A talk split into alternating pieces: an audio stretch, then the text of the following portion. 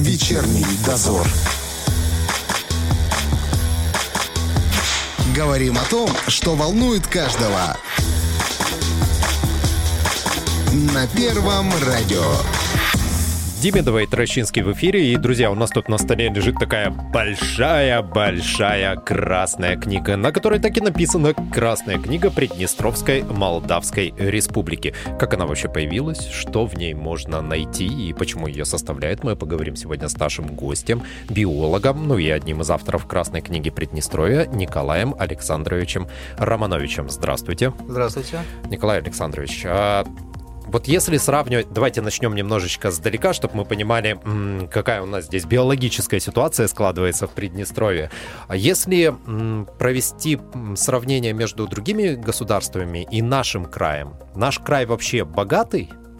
Э, но если условно сравнивать, допустим, с какими-то пустынями, конечно, он богатый. Но если, а, но если по европейской части, угу. он э, так держится середнячком. То есть у нас достаточно э, много угодий, где могут развиваться различные виды животных. То есть это и пойма реки Днестр, очень хороший у нас пойменный лес.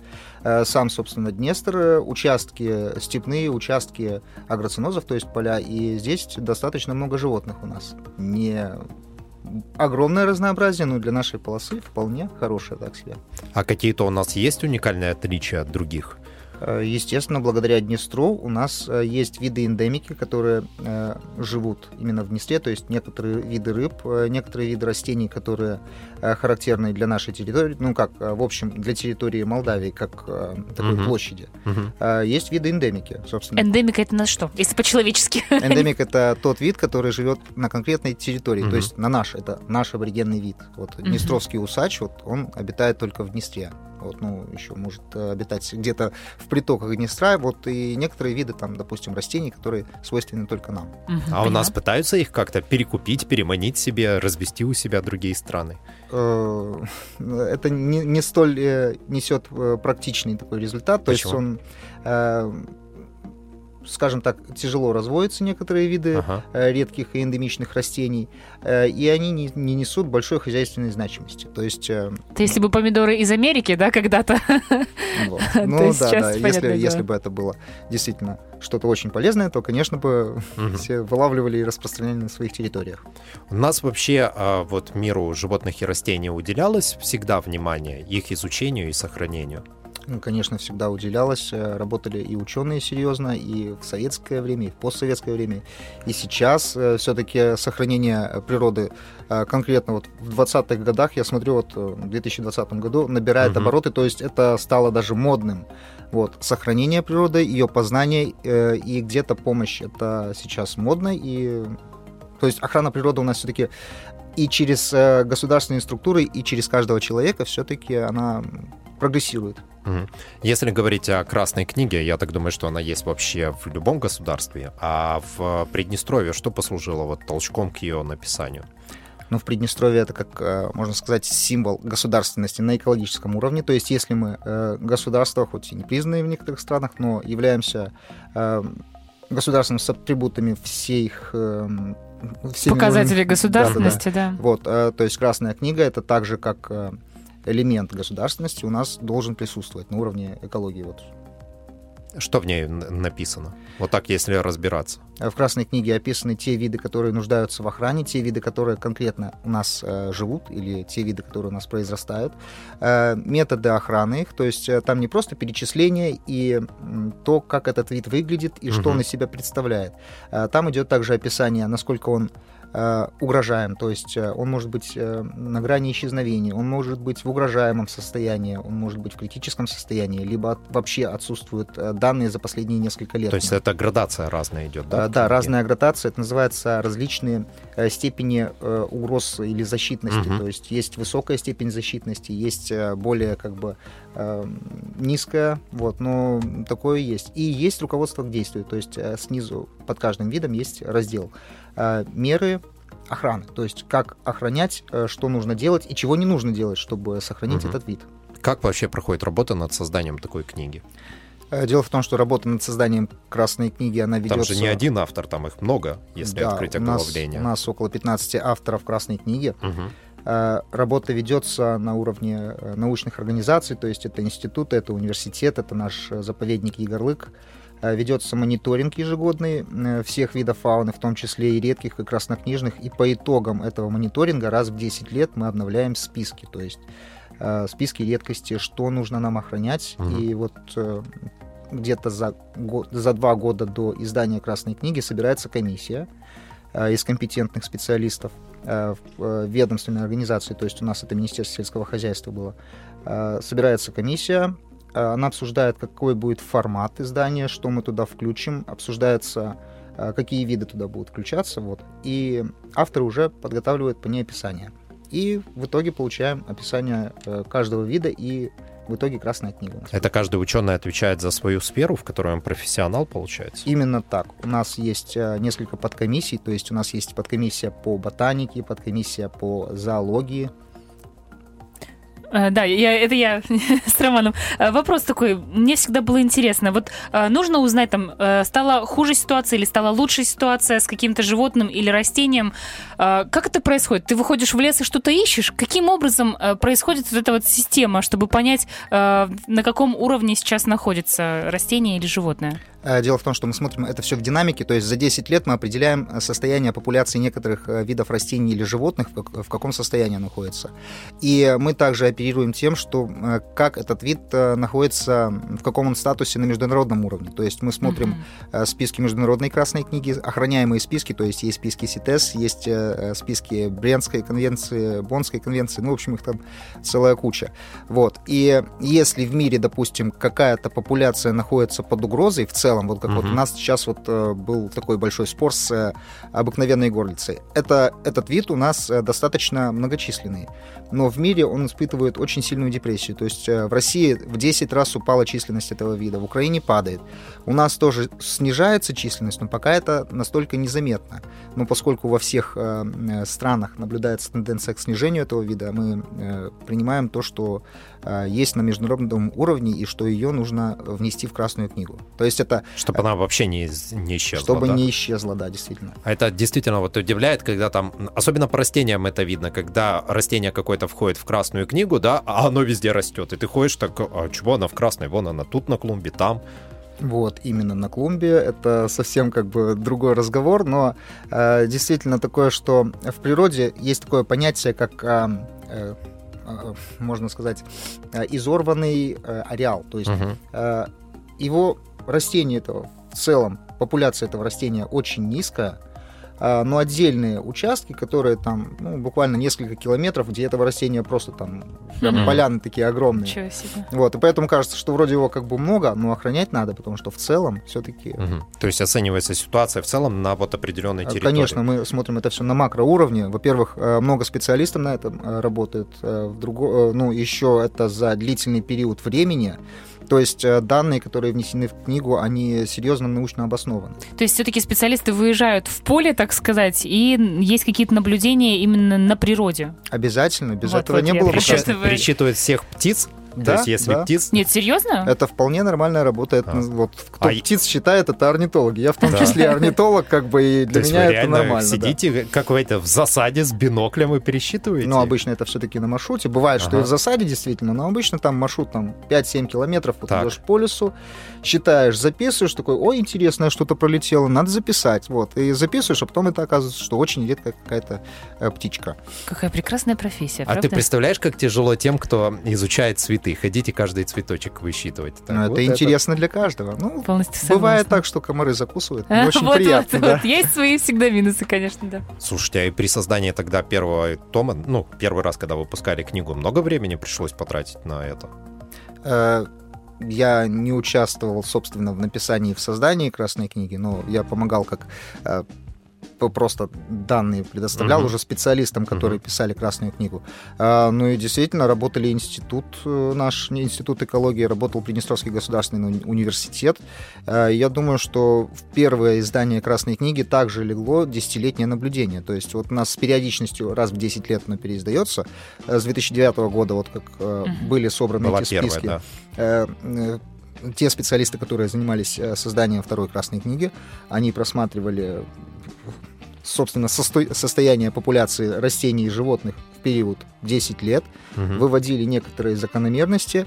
Естественно, даже те виды, которые остались в Красной книге в этой, во втором издании, а, те очерки, они дополнены. То есть это не просто переписание Мгм, тех же мгм. растений или тех же животных, как они себя чувствовали, но там они дополняются. То есть что нового увидели, а, насколько там увеличилась или уменьшили, уменьшилась численность, как бы вот таким Мощная образом. работа, на самом деле, конечно. А 10 лет это немало вообще для живой природы? М, 10 лет э, для живой природы это мало, но тут как сказать. Дело Казалось в том, бы, что... что может измениться всего за 10 лет? Вот.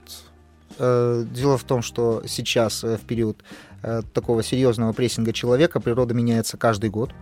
Э, Вот. И если бы посмотреть, допустим, на какой-то заповедник, где не ступала нога человека, Мгм. где-то, ну, допустим, в Южной Америке, да, вот там, где вот джунгли, там вот Да. это вот все. Природа за 10 лет абсолютно не изменилась. Но у нас, где высокий антропогенный эм, фактор, э, природа меняется каждый год. И поэтому все-таки... К сожалению, ухудшается, да? Да, поэтому здесь существует красная книга, для того, чтобы мы э, знали, как э, не навредить. Вот, то есть так, э, 10 лет для нашей красной книги, для э, нашей природы это достаточно ощутимый такой вариант, и в нем э, видно прогрессию какую-то или упадок э, некоторых видов. Бывает, что виды восстанавливаются, и их приходится исключать, наоборот, из книги, а не добавлять. Исключать нет, потому что все-таки за 10 лет вид э, не может полностью восстановиться. Ага. Вот, но бывают тенденции к увеличению популяции и к... То есть вид может быть даже синантропизироваться. Это что значит? А, да, тяжело. Это, то есть вид может перейти в э, Из одного класса в пол- другой? нет, полугородскую форму. То есть, э, допустим, лебедь-шипун, вот, Так. которые сейчас у нас вот их вот очень много. Да. Э, На них была закрыта охота несколько десятков лет назад. Мгм. Э, Из-за этого они абсолютно перестали бояться человека. Они вполне себя хорошо чувствуют и на городских водоемах, и недалеко с э, человеком. И сейчас мы видим, что популяция лебедя-шипуна вот прямо такая вот. Очень, Объе- очень много этих птиц. Отъедаются хлебом Да, вон то есть, на, на э, озерах. Э, Животные все-таки немножко снижают свой порог э, э, пугливости, так скажем, и переходят э, ближе к человеку. То Мгм. есть вот так вот. Я ответил, да? Мгм. Ну и иногда бывает такая ситуация, что э, я так понял, что все, что указано в Красную книгу, распределяется по разной классификации именно а, категории того, как быстро они могут исчезнуть, да, то есть уровень. Э, да, в критическом состоянии, Да-да-да. угрожаемые. Бывает, что восстанавливается уровень, становится лучше, что можно проследить и сказать, вот этот мы перенесли с критического уровня до чуть-чуть выше. За 10 лет нет. Нет, Единственное, что может измениться, есть такой э, раздел, допустим, ДД, это дефицит данных. Так, Вот. И если мы этот вид увидели и описали, то, Ага. естественно, из раздела ДД он переходит там в уязвимые, угрожаемые, мгм. э, там, или близкие к... То есть, если так посмотрим, лучше не становится на самом деле. Вот бывает, что хуже, а вот лучше уже То есть не так, чтобы раздел часто. ДД это те, кого вроде бы они есть, но мы их не видели, да? Э, да, то есть э, по ареалу этот вид здесь есть, он находился здесь до э, образования, так скажем, Приднестровского Мгм. государства, э, и в настоящее время он просто не изучен, не замечен, э, не найден на Например? территории. Вы как орнитолог Да, со своей стороны. Так, ну, со своей стороны я сейчас вспоминаю, по-моему, у нас статус ДД был по, те- по стервятнику, Мгм. Вот. Это такая птица, которая раньше э, жила у нас э, на склонах э, в районе Бутучан, там даже гнездились они. Э, Вот. По филину также был ДД, то есть не было точных данных, есть ли он, находится ли он у нас на территории. Но в, э, несколько лет назад все-таки наши орнитологи, и вот и я в том числе потом, услышали, что он действительно есть, то есть Уже уже... по звуку, Услышали да? или увидели? Услышали, именно услышали. Ну, и, и в этом году я его видел. Это прямо Ага. вот видел явно. У Филина, естественно, такой вот Характерный. характерный, то есть его спутать ни с чем невозможно. Э, Вот. И вроде крупная птица, да, но 10 лет, ну, даже если с первого издания посмотреть, вот 20 лет его никто не видел, не слышал, и тут, оп, все, переходит из разряда ДД в Мгм. другую. То есть достаточно одной особи только увидеть, чтобы перекинуть. Э, Иногда да. Иногда да, если это в определенный период. То есть в Ага. определенный период это во время э, э, в низовой период во время кочевок миграции. То есть, если его увидели на нашей территории, да, все, он есть, все, сто процентов. Ну вот, вот как-то так. А не может быть залетная птичка мимо А, пролетала? также у нас в Красной книге есть э, такое определение, что э, вид встречается во время миграции, вид Мгм, встречается во мгм. время кочевок. То есть это вполне нормально. То есть э, у нас в Красной книге не все виды, которые гнездятся там или э, живут на территории Приднестровья. Растения, естественно, что они, они если Должны растут, то они раз- да. растут, да. А вот по поводу животных, даже если они мигрируют через нашу территорию и в, раньше они у нас встречались, то мы включаем их в Красную книгу, и это вполне нормально. То есть если они даже мигрирующие, вот, например, дрофа, вот, ее Мгм. Очень-очень-очень много лет назад она у нас гнездилась, когда еще не было таких агроцинозов, э, не было столько полей, вот, и практически этот вид исчез. Но, по-моему, в 90-м году вот Алексей Анатольевич Тищенков э, заметил э, там, пролетающую пару, потом еще через некоторое время нашли перо этой птицы, то есть над Приднестровьем эта птица просто пролетали. Мгм. Вот то, то- тоже касается и журавлей. Журавли у нас очень крайне редко останавливаются, но если клин пролетел, то все, уже орнитологи готовят э, свои полевые дневники, туда вписывает этот вид у нас есть. Вот. Слушайте, как можно вообще на расстоянии достаточно высоко заметить, еще понять, что это за птица? А как понять по звуку Ну, ее? по звуку еще, кстати, вас учат этому университете или как вообще это Э, происходит? В том числе у нас э, на- на- нас учат в университете обучаться. Вот. И полевые практики, естественно, нам помогают в том, что студенты выходят и смотрят, как это все решается на практике. Но это опыт, это практика, практика, практика. И, естественно, хороший наставник. То есть Мгм, вот у меня есть хороший друг и наставник, вот Алексей, вот он и э, рассказывал и показывал, некоторый раз даже вот там волшебного пенделя давал, чтобы я работал, учился и старался. Вот. И через опыт это все познается, как бы, и набивается глаз, набивается слух. Вот, и можно определить с достаточно далекого расстояния птицу или по звуку ее. А повторять э, звуки а, а птицы не учитесь? Ну, иногда можно, но я не буду демонстрировать. Личные, э, личные умения, знаете, такие. Но и без оборудования, наверное, не обойтись, да? А, но обязательно это использование бинокля, какой-то там Мгм. увеличительной техники. Ну, я еще и фотоаппарат использую с хорошим э, объективом. То, что сейчас работает хорошо, действительно. Ну да, вот бывает так, даже с полевого выхода придешь, там где-то вот э, смотришь свой дневник, как бы там расписываешь, считаешь это все. Ну, вроде все посчитал, вроде все хорошо. Э, ставишь фотографии, проявляешь, потом смотришь, опа, а вот это вот я не заметил, вот это вот интересно. То есть оптика все-таки Мгм, помогает, мгм. да. Еще. да. Про фотоаппарат. Я вижу в книге большое количество иллюстраций. Это снималось специально? Э, Да, многие фотографии снимали специально. Э, То есть мы выезжали, вот даже с Владиславом Анатольевичем, с Мурарескулом мы ездили э, в Тузловские лиманы, в Украину, э, чтобы редких птиц э, в одноболотных сфотографировать. Там у нас есть фотографии, по-моему, пиганок. Это такие утки интересные, с э, красивым оперением. Владислав также снимал там, по-моему, «Малая белая цапля». Вот, то есть мы специально выезжали, и многие фотографии снимали сами. Мгм. Вот. Наши ботаники, естественно, ну, растение никуда не убежит, и тоже ходили пристально, там, высматривали каждое э, редкие растения, как бы и фотографировали, и также привлекали мы коллег, э, в основном из Украины. То есть нам хорошо помогал и Александр Архипов, это орнитолог из Украины, и Сергей Домашевский, очень хороший орнитолог, э, также с Украины. То есть вот просто написали на, на товарищеских таких вот, э, Сергей, а можно вот ваши фотографии? Да не, без проблем. Как наслали, Взаимодействие да. с коллегами есть, да? А, Да, взаимодействие с коллегами из Украины, из Молдовы у нас есть. То есть... Ну, фотографиям, скажу, крайне качественно, интересно, так все здорово. И сама книга, а, ну, приятно держать в руках, читать, все понятно, все видно, даже на карте указано, а, Реалы где... питания, да, где, ре- да, вообще прямо с удовольствием. Вот я сейчас листаю. Если есть возможность, я так понимаю, что в библиотеках можно найти, да? В библиотеках они есть. Э, Красные книги также распространялись по школам, по университетам, по учебным заведениям.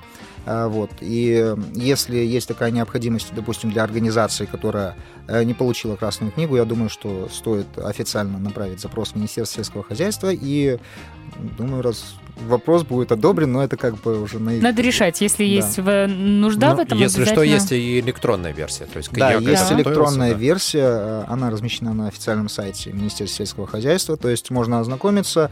Э, Она такая достаточно тяжеловатая, потому что там все-таки большой объем, Мгм. 560 Иллюстраций страниц у нас, много, да. и иллюстрации, э, 360 мегабайт она занимала как бы. Приличненько. Ну да, да, но скачать можно, потом пользоваться, и вполне это нужно, и иногда вот э, у меня она вот всегда над, э, как, над, над рабочим столом, если что-то где-то там мне какой-то вопрос задает, и я не знаю, как ответить, или где-то что-то срочно найти по ареалу, э, сразу достаю. То есть, если есть у вас красная книга, это очень э, нужно. Как книга Розенталя у филологов, так Да. и орнитологов. Слушайте, Типа мне кажется, такого. даже с детьми вот так вот полистать, рассказать, показать, приучать к этому, потому что яркие картинки, а дальше ты уже добавляешь теорию от себя. Да, Или для там детей это книги. полезно, естественно, Да. чтобы они, не дай бог, там не раздавили бабочку, не вырвали Да, да, именно, именно, Вот. именно. Чувствовали ответственность, когда работали над книгой? Э, сумасшедшую. А Больше чувствовал ответственность в плане того, что если там что-то кто-то вычитает, и потом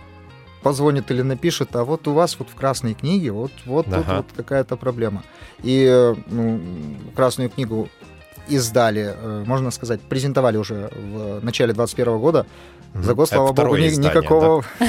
Да, второе издание. Не было, да, вот этих э, волнующих звонков? Нет, у нас серьезные, э, как говорится, специалисты это все готовили, и очень большая ответственность на каждом специалисте. То есть сразу разделились по авторам. Большую часть у нас готовил Приднестровский государственный университет, очень-очень много очерков.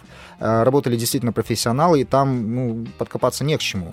Вот. А кто еще А лучше вас знает? Подожди, а мы попробуем. Сейчас, мы, сейчас у нас будет небольшой музыкальный перерыв, мы полистаем, может, найдем к чему прикопаться. Скоро продолжим. Вечерний дозор. Биолог Николай Романович у нас в гостях. Говорим о красной книге Приднестровья. Валентина усердно ее штудирует. Слушай, ну когда у тебя еще появится возможность полистать красную книгу? Про возможность полистать красную книгу. Почему не выпустить ее какое-то, не знаю, менее э, дорогое и престижное, но более доступное для граждан? Да, тут такой мелованная бумага, так красиво. Да, всё для прям, все и большой формат. А так было бы неплохо, знаете, если бы она была недорогая и можно Ну, было дело бы в том, что изначально она делалась э, как некоммерческая организация. Это Министерство сельского хозяйства, Ага. которое э, производит, допустим, печатную продукцию, выступает в качестве редактора каких-то методических э, рекомендаций, которые выпускаются бесплатно. То есть Красная книга э, не с целью из- извлечения прибыли была, Мгм. а с целью вот именно популяризации, охраны природы. Но, конечно, хотелось бы, в том числе, вот, э, я думаю, было бы неплохо, если бы так У нас сделали. большая проблема с этим. Очень многие издания, которые выпускаются, они расходятся по библиотекам, по э, еще различным учреждениям, а мы потом, простые пол- граждане, даже не можем их получить. То есть пойти купить в магазин, а почему бы и нет, выпускать вот чуть поменьше и... Да даже если мы говорим о том, что мы сейчас развиваем активно туризм, то э, в этих местах, где продается для туристической зоны, да, да. сувенирные вещи, сувенир был, люди да. э, разных профессий не приезжают. такое издание. Здесь на самом деле большое издание, это чуть больше формата А4, наверное, да, А4. Вот, и поэтому оно такое дорого-богато. А вот именно если брать э, для людей, можно чуть попроще, но тоже доступно. Ладно, не об этом. Можно будет просто закинуть кому-нибудь в голову эту идею. А у нас вообще происходит так, что появляются новые виды? Вот, например, с прошлого издания книги, да, и вот за последние 10 лет работы. Э, Да, бывает, но это скорее из-за того, что доучив... доизучиваются виды, которые были внесены в Красную книгу, как я и говорил, с дефицитом данных, мгм. но они дооткрываются. То есть э, ученые залазят в самые непроходимые там места или просто в места, где этот вид есть, и местные жители его знают, как бы. Мгм. А ученые А- туда не А добирались. ученые не, да. доби- не добираются. Вот у нас та- такой вот случай был с сусликом. С... Да, суслик у нас в Красной книге, европейский Вот суслик. так вот, да. А, вот, а, мы с коллегой ехали э, в Каменский район снимать дикую природу, и вот э, м- водитель маршрутки говорит, ну, ребята, куда вы с такими рюкзаками, там, с такими фотоаппаратами? Ну, вот так вот, дикую природу снимать. Они говорят, да у нас суслики там бегают. Какие суслики? Их 20 лет никто не видел. И реально, значит, э, этот человек сводит нас с другими людьми, которые Мгм. знают, где мы с утра рано просыпаемся, смотрим, сусликов нет. То есть в палатке проснулись, все, сусликов нет. До нас уже потом дошло, что суслик, он таки, все, все-таки спит долго. Да, то есть мы- да, да, да. Там в 5 часов проснулись, нету и нету. Ну, сидим, все, нету. И потом, как в том фильме, суслика видишь, а он есть. И там реально вдалеке стоит такой этот суслик, мы давай их фотографировать. То есть очень такая интересная история. И, кстати, очень э, хорошо, что в этой красной книге даже наши коллеги отметили, что у нас, э, по-моему, единственная красная книга на постсоветском пространстве, где написано, что э, коллектив авторов выражает благодарность людям, которые оказали многочисленное содействие. Консультанты, те, кто предоставил фотографии нам, в том числе даже водитель этой маршрутки, он Да также что? вписан э, в Красную книгу в, э, в качестве того, что... Первого он открывателя сусликов. Нет, ну что, что он оказал помощь, как бы. Да. то Ну, есть. это здорово. Я Вот, думаю, человеку-то вообще приятненько. Да, виды у нас открываются э, в плане того, что они доизучаются. Мгм. Вот, А тако- а такого не бывает, что миграция, да? А, Сюда. Миграции есть, э, но, э, так скажем, они не являются э, критичными, то есть образующими. Вот э, у нас сейчас вот э, э, краснокнижная птица, желтая цапля, которая обычно южная, и она очень у нас э, встречалась только на юге Приднестровья, то есть это э, острова Ди- Куца, это урочище Дикуль, Э, Мгм. Вот, это район Незавертайловки, и в этом году я вот ее обнаружил на учете в э, заповеднике Егорлык, то есть вот так вот она как-то перелетела. Э, Новые виды также обнаруживаются из-за, э, может быть, увеличения э, внимания к природе. То есть сейчас все-таки тщательнее наши специалисты работают, и э, даже при э, каких-то работах у нас э, есть такое, э, такое дело, когда что-то строится, допустим, вот где-то у, у реки, там насосная станция, вот у нас было несколько лет назад, что э, строилась насосная станция, и с профильными специалистами э, организация, которая будет осуществлять работу, должна согласовать, нет ли там краснокнижных видов. Вот, то есть э, внимание такое серьезное у нас все-таки Ну, уделяется. здорово, этому. конечно. Э, Некоторые виды могут э, быть инвазионными, но их не так много на самом деле. Вот. Инвазионными. Инвазионные это те виды, которые у нас ранее не встречались и которые Мгм. у нас появились. Мгм. То есть э, виды, которые у нас э, появились, которые исторически, исторически мгм. обитали, это вполне нормально, а инвазионные это вот прибывшие. Вот Мгм, как мгм. вот фазан, вот его, это искусственная инвазия, его все-таки завезли. Он не в Красной книге, это я просто как, как пример говорю. Так его могут, по-моему, охотники там стрелять. Да, да, да, он разрешен для охоты. Мгм. Что будет, если подстрелить краснокнижного зверя?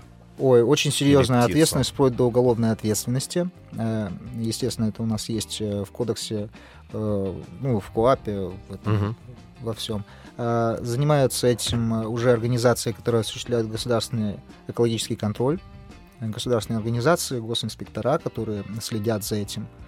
Вот. Но, слава богу, у нас много людей, которые являются охотниками, они все-таки знают, что можно стрелять, что нельзя стрелять. Вот. Иногда возмущаются, для чего нам сдавать охотничий минимум. Мы вот видим утка и стреляем, а то, что нельзя стрелять, мы не знаем, поэтому не стреляем. Как бы, вот.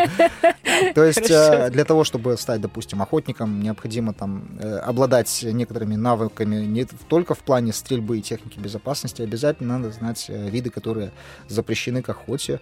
Рыбакам обязательно знать виды, которые запрещены к рыбалке, но за рыбаками тяжелее уследить, потому что они не стоят на государственном учете, охотники как-то они более ближе, ближе Ну да. к государству, как бы они получают разрешение в государственных органах, они регистрируют свое оружие и так далее. То есть это обязательно для охотников. Для рыболовов тоже необходимо знать, что нельзя ловить, потому что у нас очень много видов э, красной книги именно по водным биоресурсам. Мгм. Это различные виды рыб, э, некоторые беспозвоночные, то есть у нас, по-моему, там даже рак есть.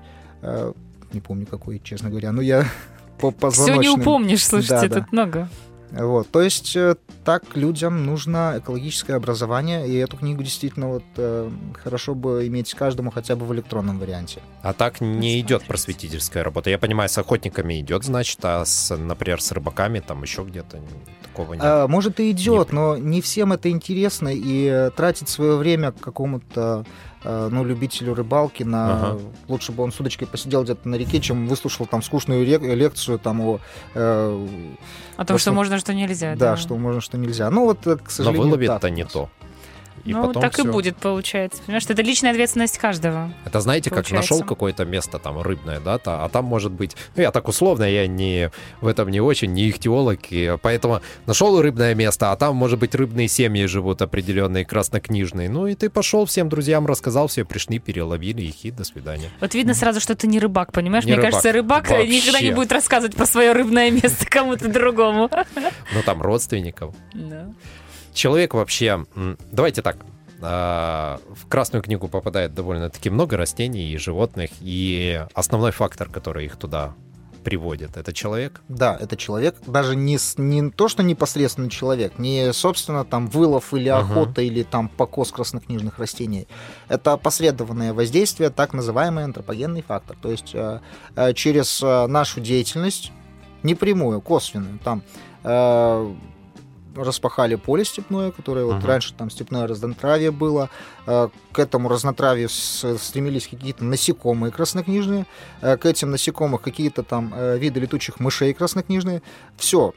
Сейчас это монокультура, это какая-то пшеница, которую там uh-huh. 10 раз удобряют, из которой получают продукт, да, который нам необходим, но из-за этого страдает биоразнообразие. То есть мы утрачиваем, собственно, цепочку эту от маленького-маленького растения до там угу. лося. Ну так, условно, Однако, да. да. Э, и вот это вот опосредованное воздействие очень негативно влияет. Осушение болот, э, каналов, э, покос травы, применение ядов, гербицидов, пестицидов, различных удобрений, которые потом еще смываются в реку, в которой тоже живут различные виды, это очень-очень-очень плохой фактор. Поэтому необходимо оставлять все-таки биологические резерваты, то есть это площади, в которых вообще нет какого-либо э, человеческого воздействия, чтобы хотя бы на этих островках находились вот эти вот э, редкие виды, и делать между ними коридоры, чтобы хоть, хоть где-то они могли жить. Это вы про заповедники?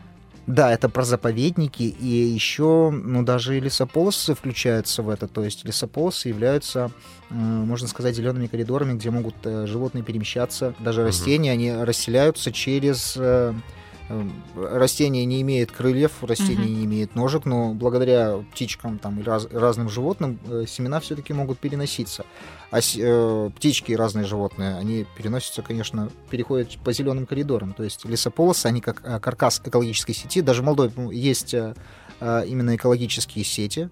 То есть есть территория ядро, это заповедник, так. Э, и оно связано какими-то лесными участками, mm лесными э, полосами с другим территориям ядра. mm То есть получается такая экологическая сеть. Есть возможность. Да, есть возможность. А в Молдове есть этот закон, он действует. Где-то эти лесополосы восстанавливаются. У нас в законе также есть такое понятие, по-моему, называется зеленый каркас или экологический каркас в законе о сохранении окружающей среды вроде. Э, вот, но, к сожалению, сейчас э, немножко другие условия, и, ну, не, не те приоритеты, чтобы создавать э, как бы эти зеленые коридоры. Но в перспективе я надеюсь, что это все-таки будет. Ну, кстати, в этом году, насколько я помню, определили, да, для э, Дикуля, если правильно фамилия, Дикуль, э, Дикуля. Э, ударение Дикуля, да. определили уже такой официальный статус, да? Да, наконец-то, да, это все. Потому что много ученых говорили, говорили об этом, все, угу. Дикулю надо придать статус, Дикулю. А на самом деле это очень серьезная работа. Для того, чтобы придать статус, надо хорошо описать, что там есть да, зоологи могут на своем языке описать, что там есть. Угу. Ботаники могут, но это на самом деле это просто вот большая такая вот э, бумага будет, на которой перечисление видов, красная книга, не красная виды, ну это же надо защитить, ну, да. поэтому это надо структурировать, это надо подать. И Приднестровский государственный университет и Министерство сельского хозяйства где-то около года э, делало обоснование, чтобы оно было э, такое, что Неприкосновенное. Ну, не очень серьезное обоснование, в общем, нужно было сделать. Mm-hmm. Вот, потом подать это уже, естественно, выше, чтобы Верховный Совет э, принял постановлением о взятии под государственную охрану, э, включил в объекты природно-заповедного фонда, определил статус э, природного республиканского заказника. Вот, ну, это сложно, это тяжело, ну, сделали, слава богу. Я правильно понимаю, что у нас сейчас э, проблема вот в, свя- в связующих этих э, пол- полосах, коридорах, да? коридорах? Да, есть эта проблема, и дело в том, что у нас, вот, допустим, э, ленточный пойменный лес, который идет вдоль Днестра, он э, разорван городами. Угу. Вот, то есть у нас идут э, вот, сначала населенные пункты это Глиное, Коротное, Чобручи, это все водоохранная зона, это много рыбаков, это огороды чуть ли не под самую реку. Да.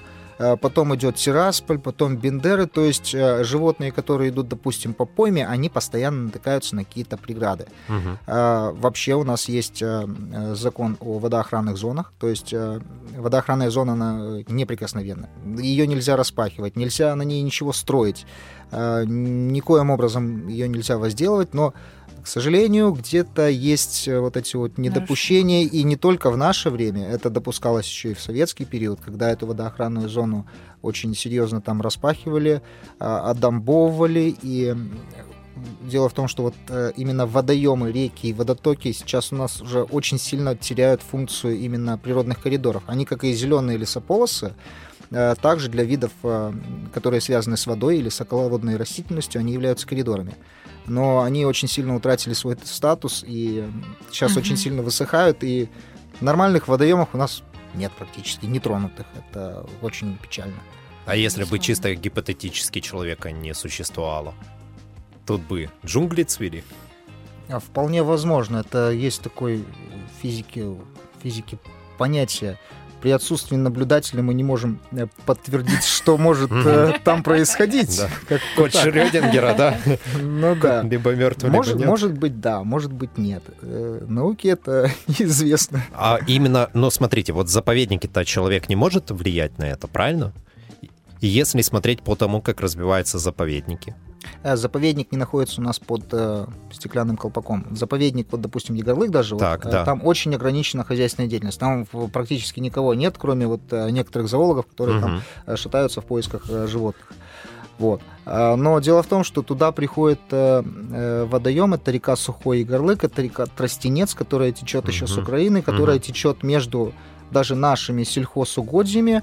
И в некоторый период, когда идут хорошие ливневые дожди, после длительной засухи, когда создается чуть ли не корка, такая концентрат вот этих вот э, химических веществ mm-hmm. защиты растений, они смываются в этот э, заповедник, по долине все выходит, вот, дохнет рыба, дохнут mm-hmm. гидробионты, различные растения тоже э, погибают, и у нас сейчас нету, я думаю, в ближайших где-то 100 километрах э, нету э, заповедников, которые... Не, какой 100? Ну, где-то 500, наверное, километров. А нету заповедников, в которых э, нет хотя бы малейшего воздействия mm-hmm. человека. Та же атмосфера. Ну да. Вот. Те же дожди, которые могут в себе нести растворимые соли и вот, то есть мы не можем сказать четко, что было бы, если бы не было человека на этой территории. Можем сказать, что было бы, допустим, э, ну где-то, где вообще нету человека mm-hmm. на островах. То есть mm-hmm. физически mm-hmm. мы можем это посмотреть, как это действует, то есть посмотреть вот на нашу широту и где-то по нашей широте вот взять какой-то отдельно стоящий остров, на котором вообще никто не был, и э, можем увидеть аналогию, что было бы, если бы не было человека. Только так. А так э, в каждом в каждом сантиметре нашей Приднестровской земли все равно наше воздействие. Был человек, да, да, есть отпечаток наш. Они пытаются, вот э, те, кто попадает в Красную книгу, да, вот э, восстанавливать их популяцию искусственно? А, есть э, люди, которые восстанавливают э, краснокнижные растения. Э, животных, к сожалению, у нас не переселяют, но в заповеднике ведется такая работа, это называется репатриация редких видов растений. Это вселение в тот ареал, где это растение, допустим, исчезло или находится mm-hmm. на грани исчезновения. Mm-hmm. То есть э, работники заповедника, работники института, я помню, что э, вот э, научно-исследовательский институт экологии, который в Бендерах, они занимались такой работой, они ковыль пересаживали. То есть вот на степные участки, которые вышли из севооборота, вот брали просто вот, собирали семена и пересаживали. А, то есть такая работа ведется, но больше она ведется именно научными организациями, и лучше самодеятельностью как бы тоже э, не вести, потому что мы можем что-то э, посеять там, где оно не росло, и это тем самым нарушить естественный баланс, который там уже сложился. Дело в том, что природа, она постепенно восстанавливается. Вот тот же вот заказник Дикуль, он не использовался около 30, по-моему, лет. Раньше там были э, агроцинозы, то есть сельскохозяйственные угодья, 30 э, лет там не было человека, и там уже такие непроходимые заросли, что угу. просто вот, вот видно, вот так оно должно было быть. Ну или почти так. Я почему спрашиваю, потому что интересно, ну, разве нельзя те же там исчезающие виды растений начать высаживать у себя на клумбах там, я не говорю на городских, но там о, в пригороде, там в районе сел, и чтобы они расцвели и... Ну, можно, если, допустим, взять это растение где-то с место, которое в любом случае будет э, нарушено, то есть если там будет проходить строительство, если оно будет использоваться как вот просто, допустим, используется поле, да, а вы нашли там вот на этом поле, ну, которое постоянно засеивается, там какой-то подснежник, да, буквально там перед спашкой или перед чем еще, выкапываете, да, конечно, у нас бюрократия, это чтобы его Выкопать выкопать... нельзя, да? Выкопать нельзя, но э, если будет это согласовано с э, ведомствами, Мгм. вот мы берем этот подснежник, э, переносим к себе, вот там ра- ра- размножаем его, например, да, и переносим уже э, в естественную природу. Но, во-первых, это нужно делать со специалистами, со, специалистами работать вообще очень хорошо, то есть можно созвониться с э, нашими ботаниками, там, э, с нашими, э, ну, в наш университет позвонить или в институт, э, проконсультироваться с ними. Тонко они могут сказать, что делать. Потому что если это будет э, бюрократический этот круговорот, если там написать, это Тебе всё- же ничего не надо будет. да, это тяжеловато все. Там уже распашут, там уже соберут урожай, а потом, э, да, можете. До Да, свидания. спасибо, спасибо, да. А вот, э, кстати, по весне часто продают а, такие маленькие букетики. Это подснежники, да, или что это у А, нас? Бывает, что продается подснежник снежный. Это краснокнижное растение. Кстати, в Красной книге оно есть красивое. А, Но дело в том, что категорически запрещено э, продавать эти растения. Дело в том, что да, те бабушки, которые продают, они э, в большей степени не бегают по лесу, не выкапывают их и э, потом распространяют, но в большинстве. То есть все-таки есть процент, который выкапывает это все из леса. И э, э, продажа краснокнижных растений у нас запрещена на законодательном уровне. То есть это карается серьезно большими штрафами. То есть э, вообще-то люди, которые выходят с этими цветами, Это, категорически запрещено, даже можно сказать не только по Красной книге. Э, Любая торговля э, дикими растениями, дикими животными у нас запрещена. Абсолютно. То есть использование природных ресурсов в качестве продажи у нас запрещено. То есть Мгм. для личного потребления мы можем пойти насобирать, допустим, земляни- Шиповник земляники, да. шиповника, да. Но это вполне, это нормально, да. А, Но представьте себе, если там придет там какой-то заготовитель, набьет себе КАМАЗ этого шиповника, продаст, купит себе новый КАМАЗ, а те э, птички или животные, которые питаются этим шиповником, просто Помрут. умрут. Да. Да, Вот, да. это как бы нельзя, и не только касается это краснокнижных растений, то есть э, любое пользование животным миром, оно должно быть э, согласовано, и не, не стоит этого делать. Мгм. Кстати, еще это так, вы знаете, из народа тоже считается, что ландыш, э, продажа ландыша тоже запрещена. Это правда или нет? Ну, то есть вот тоже бабушки стоят с, э, по весне, продают э, Маленькие маленькие такие букетики. букетики с ландышами. Есть какая-то информация? Потому что я слышала, нельзя. Я думаю, а что нельзя? Может, А ты у себя- посмотри, он в книгу Может, она у себя... Входит? Ландыш майский, он э, также запрещен к продаже, вот, но на самом деле в домашней...